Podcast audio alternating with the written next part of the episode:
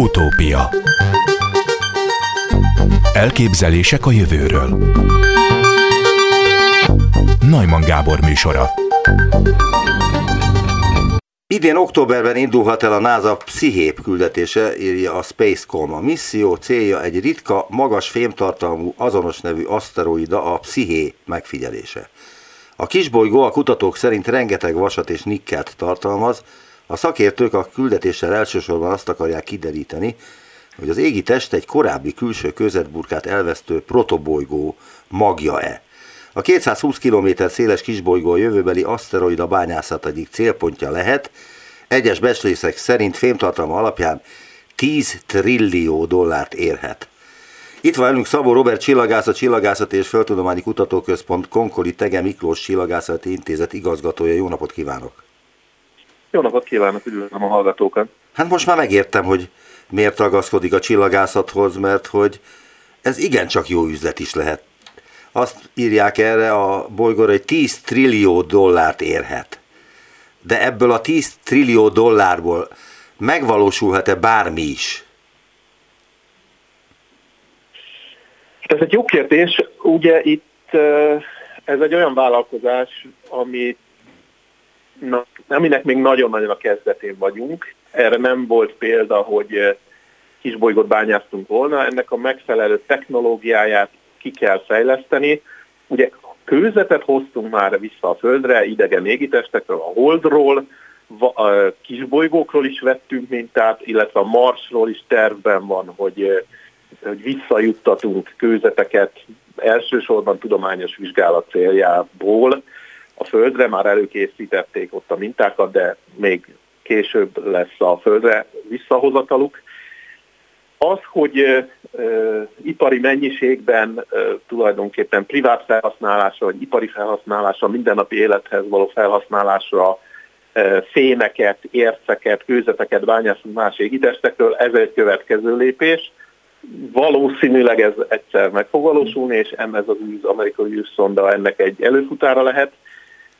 De szerintem még viszonylag hosszú az út, ennek mindenféle technológiai akadályai vannak, vagy nehézségei, amik azt gondolom, hogy nem leküzdhetetlenek, de valószínűleg arra számítanak, úgy kalkulálhatnak, hogy ez a busás haszon, amiről itt az előbb hallottunk, ez a hatalmas gazdagság, amennyi, amit ezek a fémek értek jelentenek, ha könnyen kibányázhatók és eljutathatók a földre, és itt piacra dobhatók, akkor ez fedezni fogja azt a technológiai fejlesztést és azokat a nehézségeknek a leküzdésére irányuló törekvéseket, amik, amik, az, amik ott jelentkeznek, hogy ezeket az érceket egyrészt ki kell bányászni, másrészt valahogy el kell tárolni, valahogy le kell jutatni a földre, Azért ez nem egy mindennapi tevékenység, lássuk be, ez még, ez még azért nem a mindennapjaink része. Valószínűleg még a mi életünkben ennek tanulni leszünk. Hát kíváncsian várom én is, hogy ez, ez hogyan fog a gyakorlatban működni. Azt szeretném kérdezni, hogy mondta, hogy itt rengeteg probléma felvetődhet egy ilyen bolygónak a kibányászása során, de hogy Mik ezek a rendkívüli nehézségek? Els, mi a leg, legnagyobb nehézség először?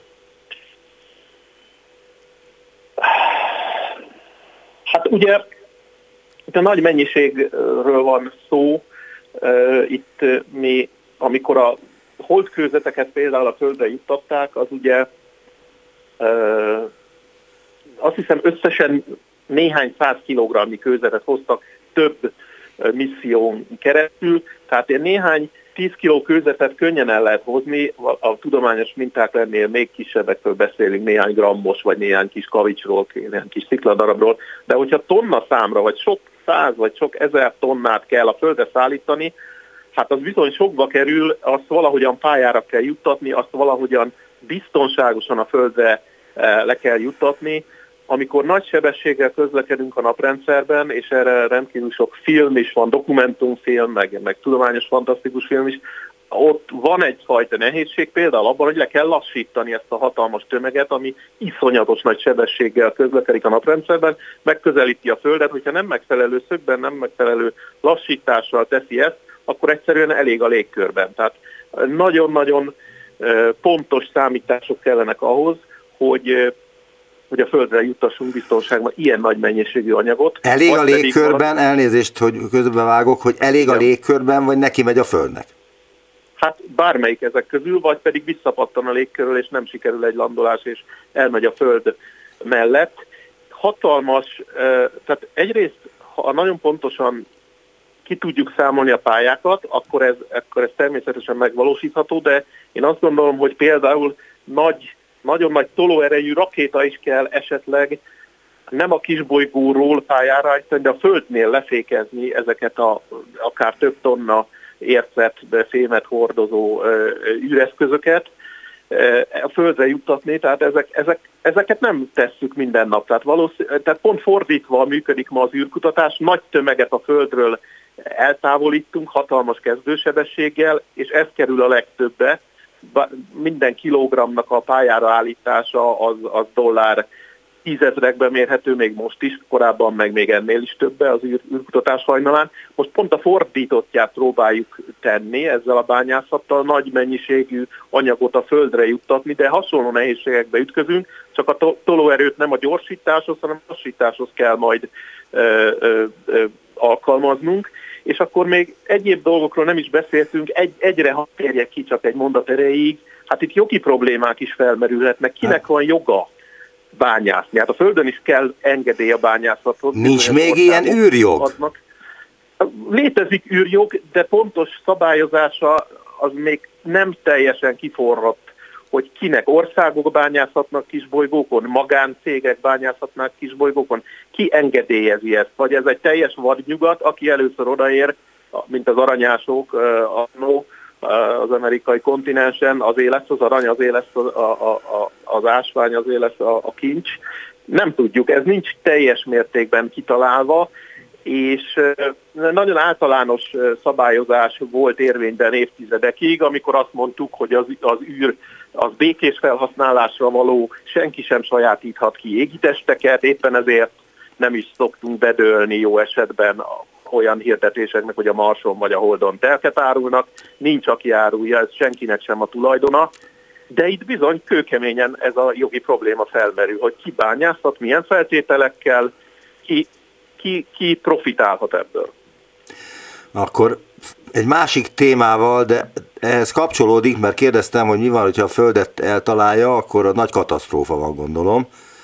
És ezzel kapcsolatos a következő kérdésem, hogy a KT kihalási esemény elemzése során ez volt az a e, kis bolygó, vagy, vagy, e, vagy, vagy valamilyen aszteroida, amelyik 65-70 millió évvel ezelőtt neki ment a mexikói öbölnek, és az egész Föld voltak éppen kihalt, egy kis részétől eltekintve a kis rákcsálók a hegyek belsejében túlélték, és úgy e, alakulhatott ki a mai élővilág. Tehát a KT kihalási esemény elemzése során az amerikai kutatók elkezdték megfigyelni azokat az aszteroidákat, amelyek veszélyesek lehetnek a Földre. Állítólag ezer olyan objektumot találtak, amikre igaz, hogy a Földre veszélyesek lehetnek, és ezek közül 150 globális katasztrófát is előidézhet. Mennyire kell félnünk ezektől az aszteroidáktól? Azt meg kell, hogy nyutassak mindenkit, vannak potenciálisan a Földre veszélyes kis bolygók, amik esetleg ütközhetnek a Földre, de valójában egy olyan konkrét, nagyméretű, nagyon veszélyes objektumról sem tudunk, ami biztosan eltalálja a Földet, tehát monitoroznunk kell ezeket folyamatosan. Az nagyon jó, hogy sokat már felfedeztünk ezek közül, amik keresztezik a földpályáját, de mondjuk éppen e, 300 millió kilométerre odébb, amikor a Föld éppen nincs is ott, a legtöbb az ilyen esemény, ha egyáltalán keresztezi a földpályát, vagy csak éppen megközelíti néhány hold távolságnyira, hát néhány százezer vagy egy kilométerre megközelíti a Földet, már ezt is potenciálisan veszélyes kisbolygónak tekintjük. Az összes ilyenről bebizonyosodott, hogy nem fog a Földnek ütközni, hál' Istennek. Tehát a lényeg az, hogy ilyen események vannak, nagyon kis valószínűséggel, millió évenként, vagy 10 millió évenként, mint ahogy látjuk ez a Kréta terciér esemény is, vagy Kétaciász határán nevű esemény is 70 millió évvel ezelőtt keletkezett, vagy csapódott be. Tehát ilyenek vannak, de az emberiség élettartama az eddig ismert az a néhány tízezer év az sokkal-sokkal rövidebb, mint az átlagos bekövetkezési gyakoriság, tehát nem kell félnünk, tartós tejet még vehetünk, még beruházni, beruházhatunk nyugdíj előtakarékosságra nyugodtan befizethetünk, de a lényeg az, hogy ez egy létező valós veszély, bár nagyon-nagyon kicsi a valószínűség a bekövetkeztének, tehát emiatt is fontos az, hogy a csillagászat szakemberek rendszeresen monitorozzák az ilyen égitesteket, újak is időnként feldukkannak, amit korábban nem láttunk, vagy módosult a pályájuk más égitestekkel való kölcsönhatás miatt. Tehát gyakorlatilag egy folyamatos figyelő szolgálat az, ami a Földről végezve biztosítja azt, hogyha bármi ilyesmi bekövetkezne, vagy ennek a lehetősége úgy látszódna, hogy lesz egy ilyen katasztrófa, akkor időben tudjunk lépni, meg tudjuk ezt előzni. A kulcs fontosságú az idő, ha időben felfedezik az eseményt, akkor tenni is tudunk ellene. Erre már volt egy konkrét, szintén amerikai űrszonda, amikor egy kettős kisbolygónk neki között egy nagy tömegű űrhajó vagy űrjármű, és kitérítette a pályáról, tehát ezt is meg tudjuk ma már csinálni. Még egyszer időben tudnunk kell, milyen veszély fenyegeti a Földet, és akkor tudunk lépni. Ebbe ebbe, erre pénzt kell áldozni, ezt a, a kormányok is komolyan veszik, Amerikában is, Európában is. A lényeg az, hogy nem csak a földfelszínről, hanem lehetőség szerint az űrből is érdemes monitorozni ezeket az objektumokat, olyan többből látunk rájuk, olyan területeket tudunk megfigyelni, amit a Földről nem éppen mondjuk a nap felől közeledne egy ilyen égitest, az nincs esélyünk a Földről észrevenni. Tehát egy teljes körű biztonságot az adhat, hogyha űreszközökről és földi távcsövekkel is folyamatosan nyomon követjük az ilyen égitesteknek a pályáját, és az újak, újakra is vadászunk. Számos ilyen nagy égbolt felmérő programban nem sokára indult Csillében egy 8 méteres távcső, amiknek kimondottan erre van kihegyezve, minden földet közelítő égitestet lehetőleg fel fog fedezni. Új magyarázattal álltak elő arra, hogy miért foroghat a Jupiter Európa holdjának jeges héja más sebességgel, mint a belseje. Az új kutatásban bemutatott eredményeket a NASA Europe Clipper küldetése lesz képes ellenőrizni. Arra elég erős bizonyítékaink vannak már, hogy az Európa külső jégpáncéja alatt belső óceán húzódik, hatalmas mennyiségű sós víz, ami a hold sziklás köpenyek körül kavarog. Számítógépes modellek szerint a víz tolja magával a jégburkot is, idővel hol felgyorsítva, hol lelassítva a jégrétek forgását. Elképzelhetőnek tartja-e, hogy a Jupiter holdján lehet majd valamikor élni? Mit gondol erről? Illetve mekkora az a vízmennyiség, ami az Európán lehet? És az is a kérdésem, hogy honnan tudjuk, hogy az sós?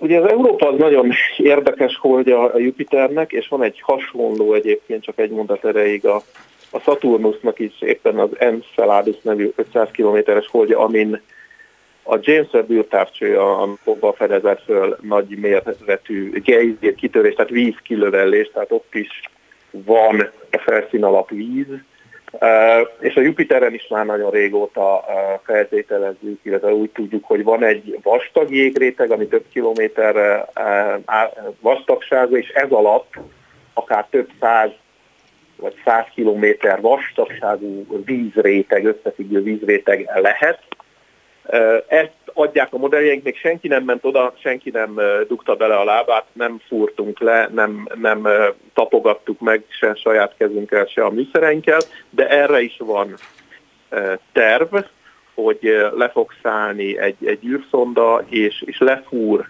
ezen, ezen kívül, vagy csak egyszerűen elkezdi melegíteni magát, és ezáltal lefúrja magát keresztül fúrja magát a vastag jégrétegen. Tehát Ilyen az, ami eddig nyilvánosságra került, az spekuláció eredménye csupán. Bocsánat, ezt nem hallottam most. Nem akarom ezt degradálni már, mint a számításokat, de akkor ez csupán spekuláció eredménye, hogy azt gondoljuk, hogy az Európán óriási víztömeg van, és hogy ez a jégréteg a víznek a mozgása miatt forog erre meg arra. Tegyünk egy apró pici különbséget. A spekuláció az egy pejoratív értelme. Igen, negatív, ezt, ezt szerettem volna kiszedni a pejoratív értelmet. Negatív konnotációt hordoz. A, egy tudományos elmélet az, az, az, az nem ugyanaz, mint a spekuláció. A spekuláció az, az egy vad elképzelés, aminek esetleg nincs is alapja, ha elméletről beszélünk, a elgondolásaink alapján inkább így szoktam fogalmazni, az nem spekuláció, az, a, az nagyon sok mérési eredményen alapuló akár egy a, a legészszerűbb feltételezés, amit mindenféle kísérletekkel vagy más mérésekkel nem sikerült még mondjuk megszápolni. Lehet, hogy egyszer megfogjuk, de ez egy, ez egy nagyon plauzibilis, nagyon kézenfekvő, nagyon észszerű feltevés, tehát különböztessük meg a spekulációktól. Igen, igen, igen. igen. Érdemes különbséget tenni, mert, mert akkor ez így érthetőbb.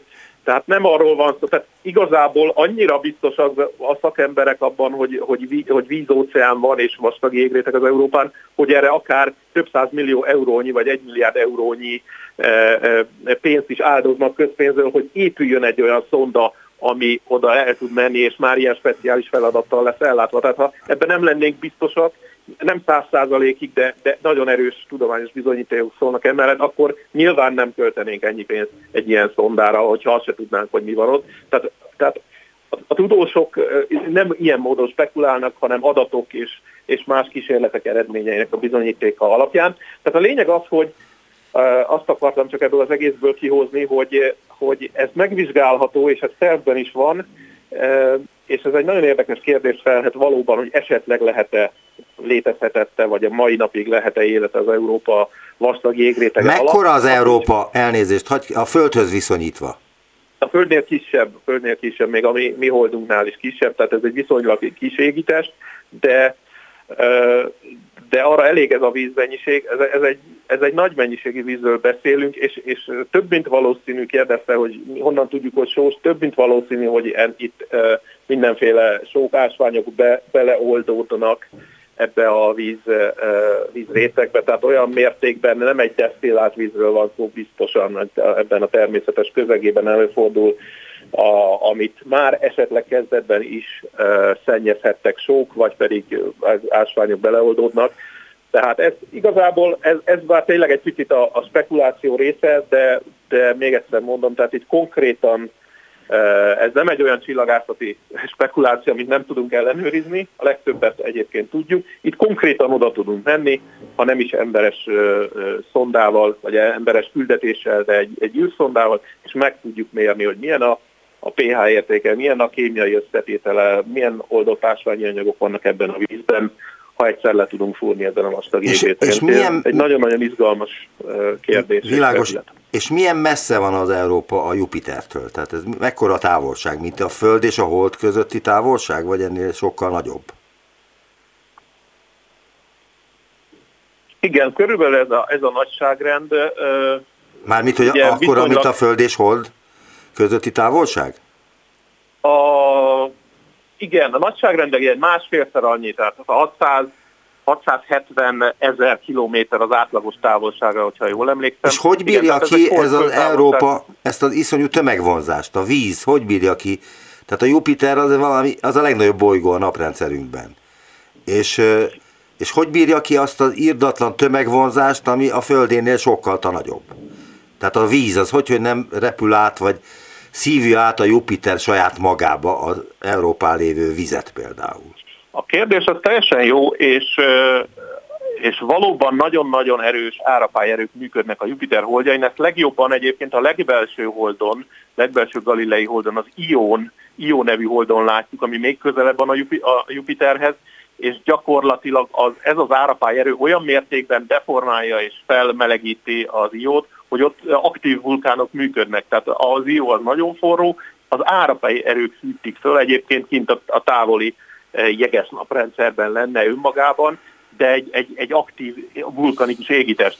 Hasonló, de már valamivel kisebb, erős árapályerők hatnak valóban az Európán is. Hát például onnan tudjuk, hogy az említett vastag jégréteg, ami kívülről látszik rajta, és ezt már több űrszonda is megfigyelte, hatalmas repedések vannak rajta, tehát valószínűleg itt is van egyfajta aktív mozgás, és a földi apály-dagály változáshoz megfigyeltő árhullám az, az, az az Európán is jelen van, és ez mozgatja ezt az egész víztömeget, az egész jég, jégréteget is akár eltöri, meg, megmozgatja, repedések keletkeznek rajta. Tehát ez valóban ott van, ettől még nem repül át a, a, a víz e, a Jupiterre, az Európáról, azért a szökési sebesség az valószínűleg e, ennél jóval nagyobb. Tehát az Európán marad a víz, ha már egyszer ott van, de az biztos, hogy az árapály erők, azok ott vannak, fűtik, aktív mozgásban tartják az óceánt és a jégréteget. Jelenleg az ember mennyi idő alatt tud elérni az Európára, hogyha siet? Hát ez több hónapos út, most mindig általában nem a legrövidebb megyünk, mert a legrövidebb úthoz sokkal több tolóerő, sokkal több pénz szükséges, ez általában kerülő utakon megyünk. Igen, felhasználjuk a különböző gravitációs Így van, erőket, többek között a Holdnak, a Földnek, a Vénusznak a gravitációs erejét, mert így indítottak egy így van. rakétát is nemrég. Az a, az a paradoxon áll fent, hogy nem is a Jupiter, nem is a tél felé irányítjuk az űreszközt, hanem pont az ellenkező irányba, és akár a Merkur, akár a Vénusz, akár a Földet többször megközelíti e, ez alatt a hosszú, több hónapig tartó űrúszvazás alatt, úgy fog eljutni a leggazdaságosabban a, a, a kiszemelt égitesthez. Ez több hónapig, de akár több évig is eltarthat, tehát a, a naprendszerben, főleg amikor a távoli külső bolygókhoz megyünk, akkor ilyen hosszú utazási időkkel kell számolnunk. A vízről még egy pár szó. A James Webb űrteleszkóp egy újabb régóta kutatott tudományos áttörést tett lehetővé, ezúttal a naprendszer kutatói számára, akik a Föld bőséges vízének eredetét vizsgálják. A csillagászok a Webb NIRSPEC Near Infrared Spektrográf műszerével először erősítették meg gáz, különösen vízgőz jelenlétét egy a főben található üstökös körül, ami azt jelzi, hogy az ősi naprendszerből származó vízjég megőrizhető ebben a távolságban is. A víz sikeres észlelésével viszont egy újabb fejtörővel is szembesültek a tudósok, a többi üstököstől eltérően a 238 P per red vagy ríd üstökösben nem volt kimutatható széndiokszid. Ez baj, vagy ez mit jelent? Miért kellett volna neki ott lennie? Ez egy nagyon érdekes kérdés, tehát van egy-két ilyen alap eh, molekula, amit a naprendszerben és más naprendszerek kialakulásánál is fontosnak gondolunk, ilyen a víz, ilyen a széndiokszid, ilyen a szénmonoxid is akár, amit mindenhol keresünk, és ki is tudunk mutatni nagy ö, rádiótávcsövekkel, meg akár a, a vizet a James webb is, tehát infravörös tartományban is láthatóak ezek, és ezek alkalmasak arra, hogy arról gondolkodjunk, és arról állítsunk fel elméleteket, hogy hogyan keletkeznek, hogyan keletkezik egy naprendszer, akár tőlünk távol, más csillag körül, hogyan alakulnak ki a bolygók, hol keletkeznek az elemek, vagy hol jönnek létre, vagy egyáltalán a víz például itt a belső naprendszerben jelen volt-e, amikor a Föld keletkezett, vagy pedig a külső naprendszerből hozták ide e, kisbolygók, mind a kettő folyamat egyébként valószínűleg szerepet játszott abban, hogy a Földön is ilyen nagy mennyiségben van víz. És ugyanez a kérdés a többi jegeségi testeknél is, hogy milyen gázok, milyen e, kémiai elemek vannak ott keletkezéskor, illetve e, kerülnek oda a naprendszer hosszú hosszú évmilliárdok alatti történetében.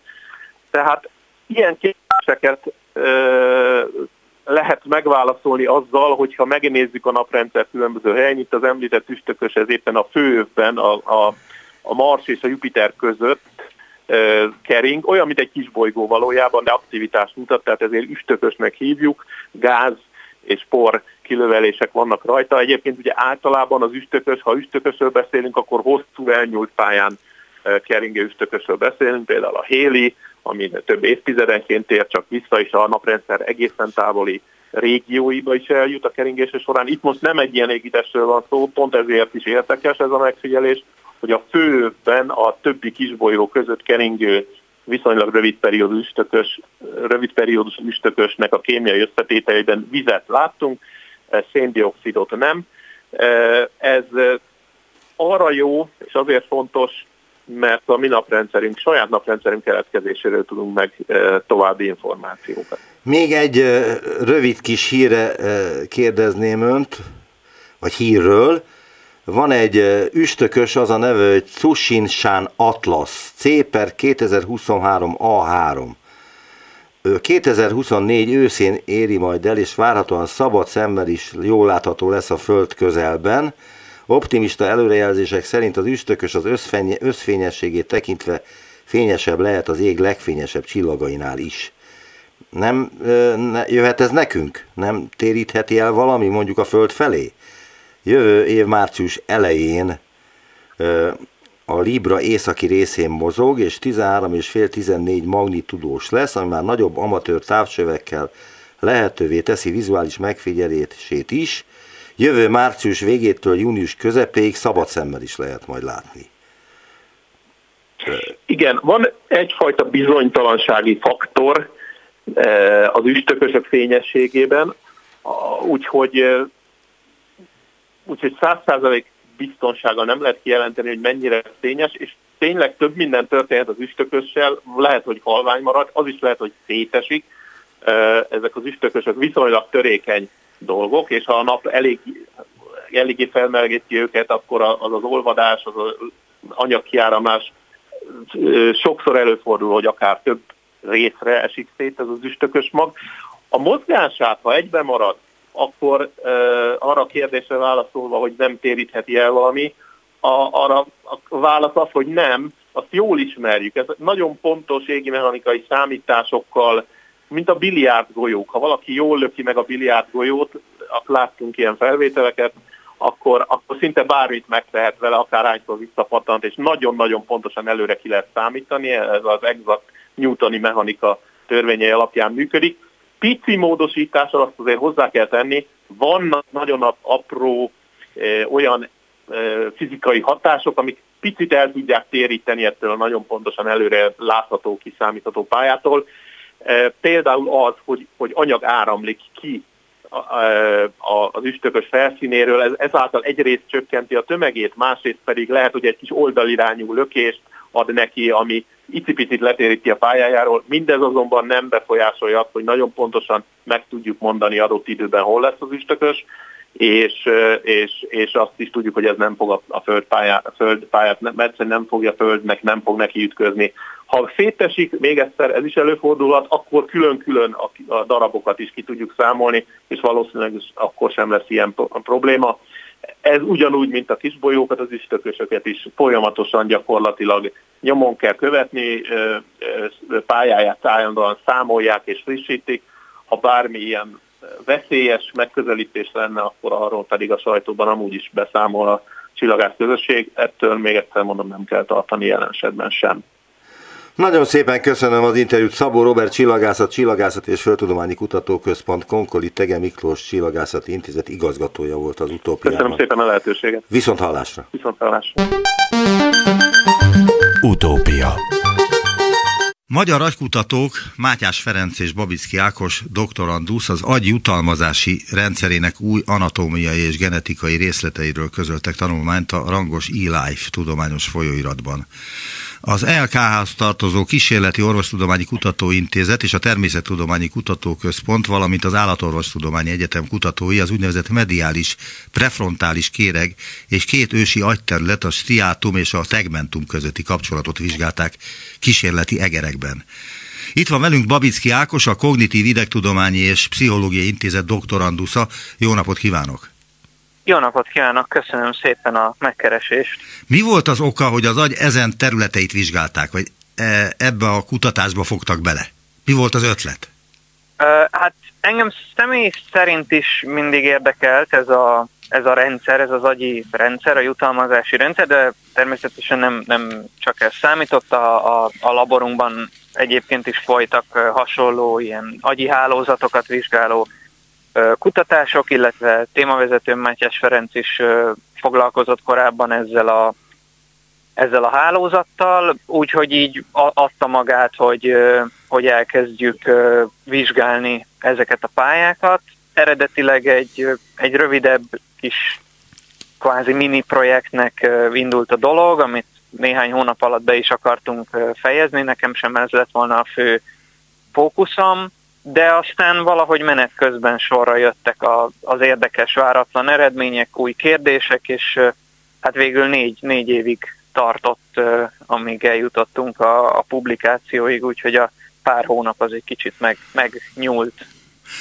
Hogy megy az ilyen? Tehát, hogy önök, mint kutatók beadnak, nem tudom, hogy kinek egy kérvényt, hogy ilyen kutatást szeretnének folytatni, aminek van gondolom anyagi vonzata is, és ez, tehát hogyan történt ez az egész, és mennyi idő alatt sikerült végre, végül is eljutni a kutatásig magáig? Hát ö, tulajdonképpen igen, ez, ez, ez két kérdés. Tehát a, általában valóban a, a pályázatok azok úgy, úgy szoktak kinézni, hogy, hogy egy meghatározott célra, egy, egy szinte egy meghatározott kutatási kérdésre vagy kutatási projektre kapja a kutató a, a támogatást, és ezzel utána neki hát el is kell számolnia, hogy teljesítette ugye a megígérteket, hogyha megkapta, hogyha megkapta a támogatást, de szerencsére, szerencsére ad egy kis mozgásteret azért a legtöbb kutatási, vagy a legtöbb kutatási támogatás, vagy, vagy pályázat, hiszen hát mégiscsak biológiai rendszerekről van szó, tehát hogy nem, nem feltétlen biztos, ugye, hogy, hogy ha mi fölteszünk egy kutatási kérdést, akkor, akkor úgy és annyi idő alatt fog zajlani a kísérletes fázis, ahogy mi azt előre eltervezzük, hiszen hiszen nem tudjuk előre, ugye, hogy mit fogunk látni, mit fogunk kapni. Most ebben az esetben is kicsit hasonló volt a helyzet. Erre a kutatásra én, egy, én kaptam egy kisebb ilyen diák, diák pályázatot, vagy hát egy ilyen diákoknak szóló támogatást, az új nemzeti Ez mit jelent, hogy kisebb? kiválóság program. Hát, hogy mondjuk nem egy, nem egy egész labort finanszírozó nagy, nagy mondjuk. De ezt számokban nem lehet elmondani, hogy mennyibe kerül egy ilyen négy éves kutatás, amelyben nem tudom hányan vettek részt, kettő alapkutatással foglalkozó, ön, illetve Mátyás Ferenc, és nem hát tudom, ezen, hogy kik. Ezen ketten dolgoztunk. Összesen ketten? Hát, mint tudományos, tudományos dolgozók, igen, természetesen a, a laborunkban dolgozó asszisztenciától sok segítséget kaptunk, de mint tudományos munkatársak végül is igen, mi ketten dolgoztunk ezen. Ez, az, ez a diák kutatás, amit, amit én kaptam, ez, ez, ez a, tehát a kutatónak nekem ad ö, ö, szabad felhasználású támogatást, ez, ez egy évig havi 100 ezer forint, tehát ez nem a kutatást finanszírozza. Világos, de hát ez nem, nem, olyan, nem olyan hatalmas összeg, hogy hogy, hogy ezen el kelljen gondolkodni, hogy akkor mire ment el az a pénz. De ezen kívül még gondolom kaptak a kutatásra is, az ön ösztöndián kívül. E, igen, e, nyilván a, a laborunkban számos, számos egyéb pályázat fut.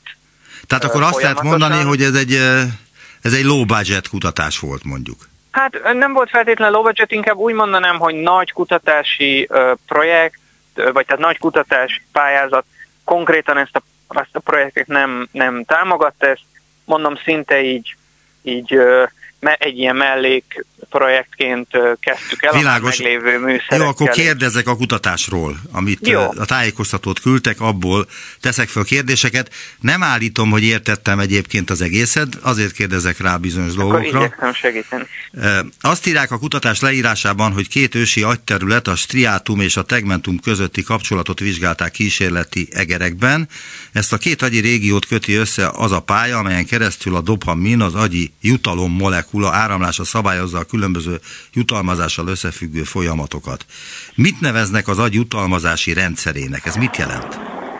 Hát ez azt jelenti, hogy egy, egy állatnak, meg hát az, az embernek is ugye szüksége van arra, hogy a környezetéből el tudja különíteni, hogy mik a jó, hasznos, ingerek, viselkedések, szituációk, és nyilván meg kell tudnia különböztetni ezeket a káros, veszélyes, ártalmas helyzetektől. És az, az agy ezt úgy oldja meg, hogy, hogy azokat a, a viselkedéseket és helyzeteket, amelyek hasznosnak bizonyulnak, ezeket jutalmaz. Ez molekuláris szinten úgy, úgy néz ki, hogy a, valóban a tegmentum és a striátum közötti pályán ilyenkor felszabadul dopamin, egy, ez egy kis neurotranszmitter. Elnézést, a dopamin hiánya okozza ugye a Parkinson-kort. Uh, igen, de az egy, egy, egy kicsit másik uh, pályán. Persze, persze, a, persze, csak azért, mert a dopamint azt... Csak ebben vesz részt. Igen, világos, igen, a dopamin a sokszor szerepel, nem csak szakmai leírásokban, hanem egyéb más leírásokban is azért kérdeztem. Igen, a, tulajdonképpen a arról van szó, hogy egy másik területen, a, az úgynevezett szubstancia nigrában elhalnak a dopamin sejtek a, a Parkinson korban, és ezeknek a, a hiánya vezet a, azokhoz a motoros, és aztán később nyilván egyéb idegrendszeri tünetekhez, amik a kórnak a, a jellegzetességei. És itt a dopamin az hogyan jutalmaz? Tehát felszabadul néhány dopamin sejt, ami mit csinál? Miért gondolom, vagy miért érzem azt, hogy ez jó? Hát most erre, erre kicsit azt mondani, hogy mert az agy ezt így fogja föl, tehát hogy, hogy nyilván ami, ami személyes érzeteink, vagy érzéseink lefordítódnak a biológia vagy a kémia kicsit fekete-fehérebb nyelvére. Ezt nyilván nagyon nehéz elképzelni, hogy, hogy egy olyan egyszerű dolog, hogy most itt néhány sejt ki nyom magából egy kis dopamint, az hogy vált ki örömöt, boldogságot, euforikus Hogyan érzést, lehet helyettesíteni, vagy hogyan lehet reprodukálni azt az érzést, amit a dopamin kifejt az emberben? Tehát kábítószerekkel, vagy mivel? Uh, hát itt igaziból nem reprodukcióról van szó, mert tulajdonképpen ezekhez az érzésekhez szükség van arra, hogy az agyban dopamin szabaduljon föl. Azt tudjuk uh, ugye mesterségesen előidézni, hogy ez a dopamin felszabaduljon esetleg olyan helyzetekben is, amikor má, amikor természetes módon nem szabadulna fel. Tehát például, ha egy szobában ülünk, nézzük a falat, akkor akkor ugye nem szabadul fel dopamin, mert ebben nincsen semmi jó vagy, vagy hasznos. Világos. Viszont ha, ha kérdez... ilyenkor, a... uh, bocsánat, csak befejezem, igen, a, igen. A, viszont ha ilyenkor mondjuk valaki bevesz kábítószert, vagy, vagy alkoholt fogyaszt, vagy ilyesmi, akkor ugye mesterségesen is ilyenkor felszabadíthat dopamin, de hát ugye ez Tehát egy a kábítószer a... az felszabadít bizonyos dopamint az agyban, amely örömérzetet okoz? Hát bizonyos típusú szerek igen, amik, amik jellemzően nagyon erős függőséget alakítanak ki, a kokain, a, a heroin mondjuk tipikusan ilyenek, azok, azok elsődlegesen igen a dopamin rendszeren keresztül hatnak. Mondjuk az ilyen halucinogén szerek, mint a, a, az LSD, vagy, vagy a varázsgombák, esetleg a, végül is a marihuána is valahol ide sorolható, azok egy kicsit más, más pályákon hatnak, ezért jellemzően azok egyébként nem is okoznak annyira gyakran és olyan erős függőséget. Természetesen minden okozhat, de azoknál kevésbé jellemző. Hogyan kommunikál egymással visszatérve a kutatásra? A két ősi agyterület, a striátum és a tegmentum. Tehát milyen, hogyan kapcsolódnak össze? Hát tulajdonképpen arról van szó, bár ezt, ezt nem a mi kutatásainkban fejtettük meg, ez már, ez már egy korábbi, vagy jóval korábban ezeket már leírták, hogy tulajdonképpen a, a tegmentumban vannak sejtek, amik képesek dopamint termelni és felszabadítani, és ezeknek a nyúlványai, az úgynevezett axonok, azok elérnek a, a striátumba, és ott ezeknek a nyúlványoknak a végződésén szabadul fel tulajdonképpen a dopamin. Tehát ezeket közvetlenül axonok, idegsej nyúlványok kötik össze ezt a két területet egymással, és ezeket szabályozza az általunk vizsgált mediális prefrontális kéreg, ami mind a tegmentumba, mind pedig a striátumba ö, ö, küld ilyen idegsej nyúlványokat, axonokat, és képes hát úgymond finom hangolni ennek a két területnek a, a működését. Mondjuk például olyan szituációkban, amikor várni kell a, a jutalomra, tehát hogy mondjuk a dopamin felszabadulás késleltetett, de mégis ugye érdemes csinálni egy adott viselkedést, mert mondjuk megnyomunk egy gombot, és csak 5 perc múlva kapunk egy jutalmat, akkor, akkor azt a, ez a magasabb rendű agykérgi terület, a mediális prefrontális kéreg tud abban segíteni, hogy, hogy ezt az információt, hogy most itt várnunk kell, később jutalom lesz valahogy tulajdonképpen bejuttassa ebbe a rendszerbe. Mi az ellenkezője a dopaminnak?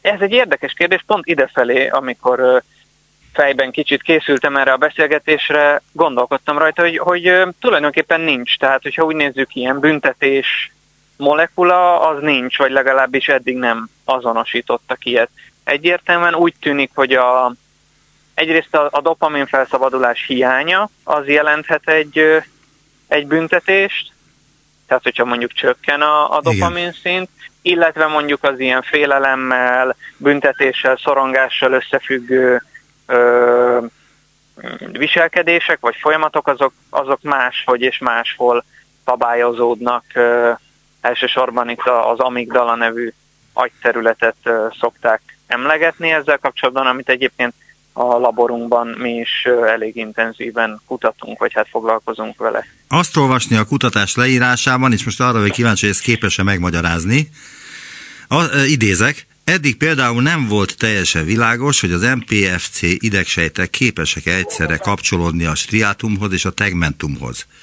Tehát ezt meg lehet-e magyarázni, hogy ez hogy nem volt világos, vagy miért volt ez fontos, és hogy ez kiderült, hogy képesek kapcsolódni, akkor ez milyen forradalmi gondolatot jelent? Ö, igen, ez egy, ez, egy, ez is egy több, több rétű kérdés. Ezért egyrészt, hogy miért nem volt eddig világos. Voltak kutatások, akik ezt vizsgálták, de hát sajnos az idegtudományban jellemző, vagy legalábbis sok kutatásban jellemző, hogy az anatómiai precizitásra nem fordítanak olyan nagy hangsúly, mint amit mondjuk mi a, laborunkban próbálunk csinálni. Ennek részben az is az ok, hogy Magyarországon Szentágotai óta nagyon nagy hagyománya van a, a, a, a neuroanatómiának, tehát kifejezetten az anatómiai leírásának az idegrendszernek, máshol esetleg inkább az élettani vagy viselkedési dolgokon van nagyobb hangsúly. Egyik se jobb vagy rosszabb a másiknál, a három tulajdonképpen egymás nélkül nem elképzelhető. Tehát, hogy mi kifejezetten egy olyan nagyon-nagyon precíz és rigorózus anatómiai megközelítést próbáltunk alkalmazni, ami amit korábban nem nagyon vagy kevesen csináltak. És hogy mit jelent ez, hogy kapcsolódik egyszerre a két területtel, ezt úgy kell elképzelni, hogy egy darab idegsejt a, az agykérekben, annak elindulnak ezek a nyúlványai, az axonjai az agykérekből, és számos más agykérgi régióban, más agyi területre eljuthatnak. És nekünk az volt a kérdésünk, hogy vajon vannak-e olyan idegsejtek ebben a mediális prefrontális kérgi régióban, amelyeknek a nyúlványai egyszerre jelen vannak a striátumban és, és a tegmentumban. És bebizonyították, hogy nincsen.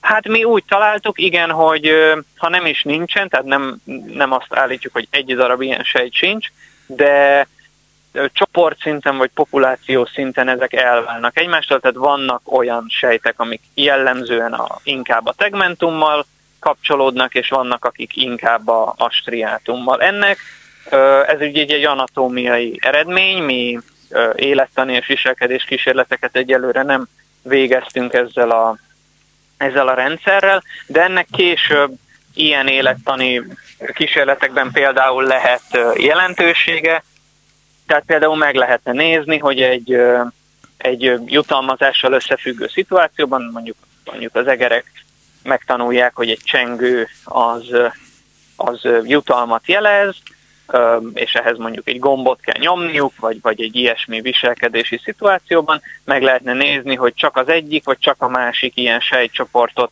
serkentjük, gátoljuk, és hogy ennek függvényében hogyan változik mondjuk a, a viselkedés. Tehát ez, ez, ez a mi, mi eredményeink, ezek egy erős kiindulási alapot jelenthetnek további kutatásoknak. Na most, amit az előbb elmondott, azt önök leírták egyébként ebben a kutatásról szóló kommunikében. Ez így szól, azért olvasom föl, mert hogy, hogy ez rendkívül bonyolultnak hangzik a önök leírásában, de amit most elmondott, az érthető volt, legalábbis számomra. Azt írják, hogy a kutatóknak fluoreszcens mikroszkópia különböző genetikailag módosított egerek és speciális vírusok segítségével sikerült bizonyítaniuk, hogy a striátumba és a tegmentumba vetítő MPFC sejtek különböző agykérgi rétegekben és régiókban helyezkednek el. Azt is igazolták, hogy a két idegsejt populáció genetikailag is különbözik egymástól. Ez azonban még csak közvetett bizonyítékot jelent, ezért közvetlenül is megvizsgálták, hogy egyetlen MPFC idegsejt képes -e egyszerre kapcsolódni a stiátumhoz és a tegmentumhoz.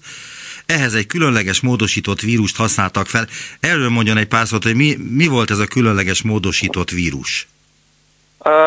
A, hát arról van szó, hogy uh, korábban a, az idegtudományban uh, olyan uh, anyagokat, uh, vagy olyan kísérleti megközelítéseket alkalmaztak, hogy például uh, uh, műtétileg eltávolítottak bizonyos agyi uh, régiókat, vagy átvágtak agyi pályákat, és, és megnézték, hogy mi a hatása ennek a, a viselkedésre. Ezek klasszikus régi kísérletek, de ezekkel az a probléma, hogy nem, nem specifikusak, időben nem szabályozhatók. Tehát, hogyha egyszer egy agyterületet kivágtunk, azt kivágtuk, az, az, az már úgy van, tehát, hogy azzal, azzal nincs mit tenni. A modern idegtudományban, különösen az elmúlt évtizedekben viszont egy elég nagy változás ment végbe, és most már ennél sokkal precízebb és és mind anatómiailag, mind pedig időben, meg genetikailag pontosabban lehet vizsgálni az idegrendszert. Ez ma már képesek vagyunk arra, hogy anélkül, hogy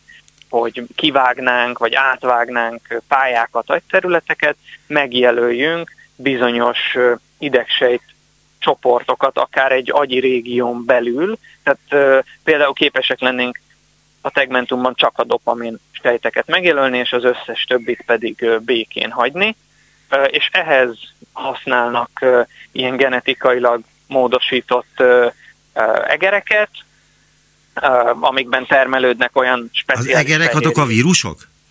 Nem. A vírusokra ahhoz van szükség, hogy például olyan ilyen fluoreszens, tehát hogy mikroszkóp alatt világító, tulajdonképpen világító molekulákat juttassunk be, amivel hát a, a, a kutatók számára tulajdonképpen láthatóvá tesszük mondjuk az idegsejteket, vagy azoknak a nyúlványait.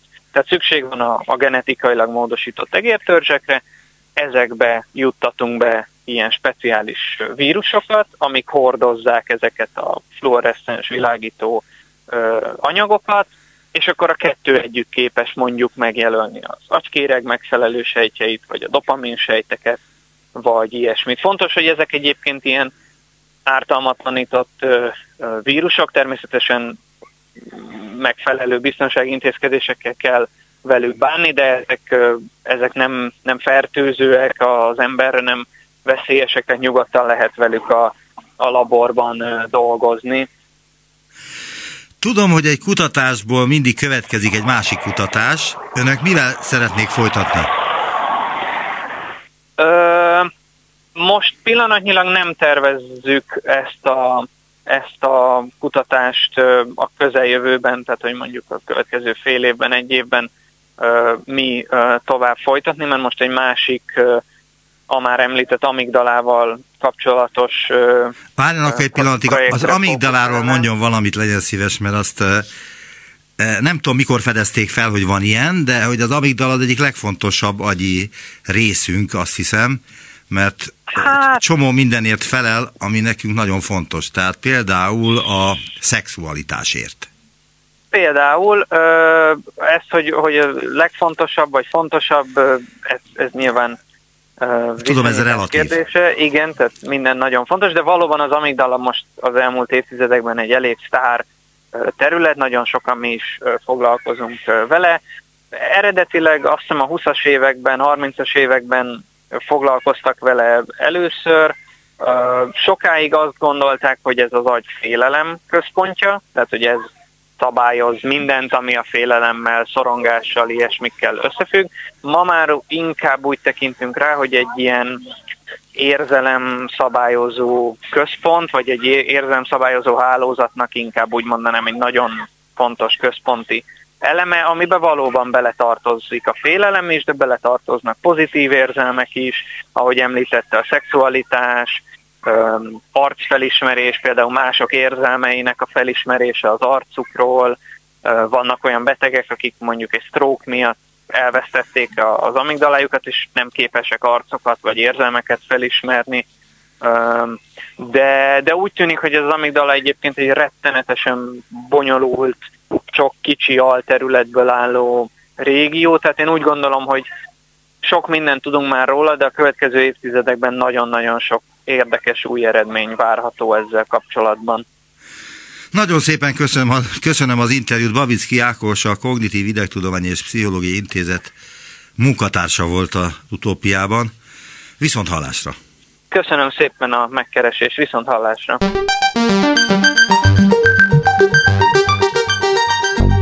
Visszaértünk a jelenbe. Neumann Gábor utópia című műsorát hallották.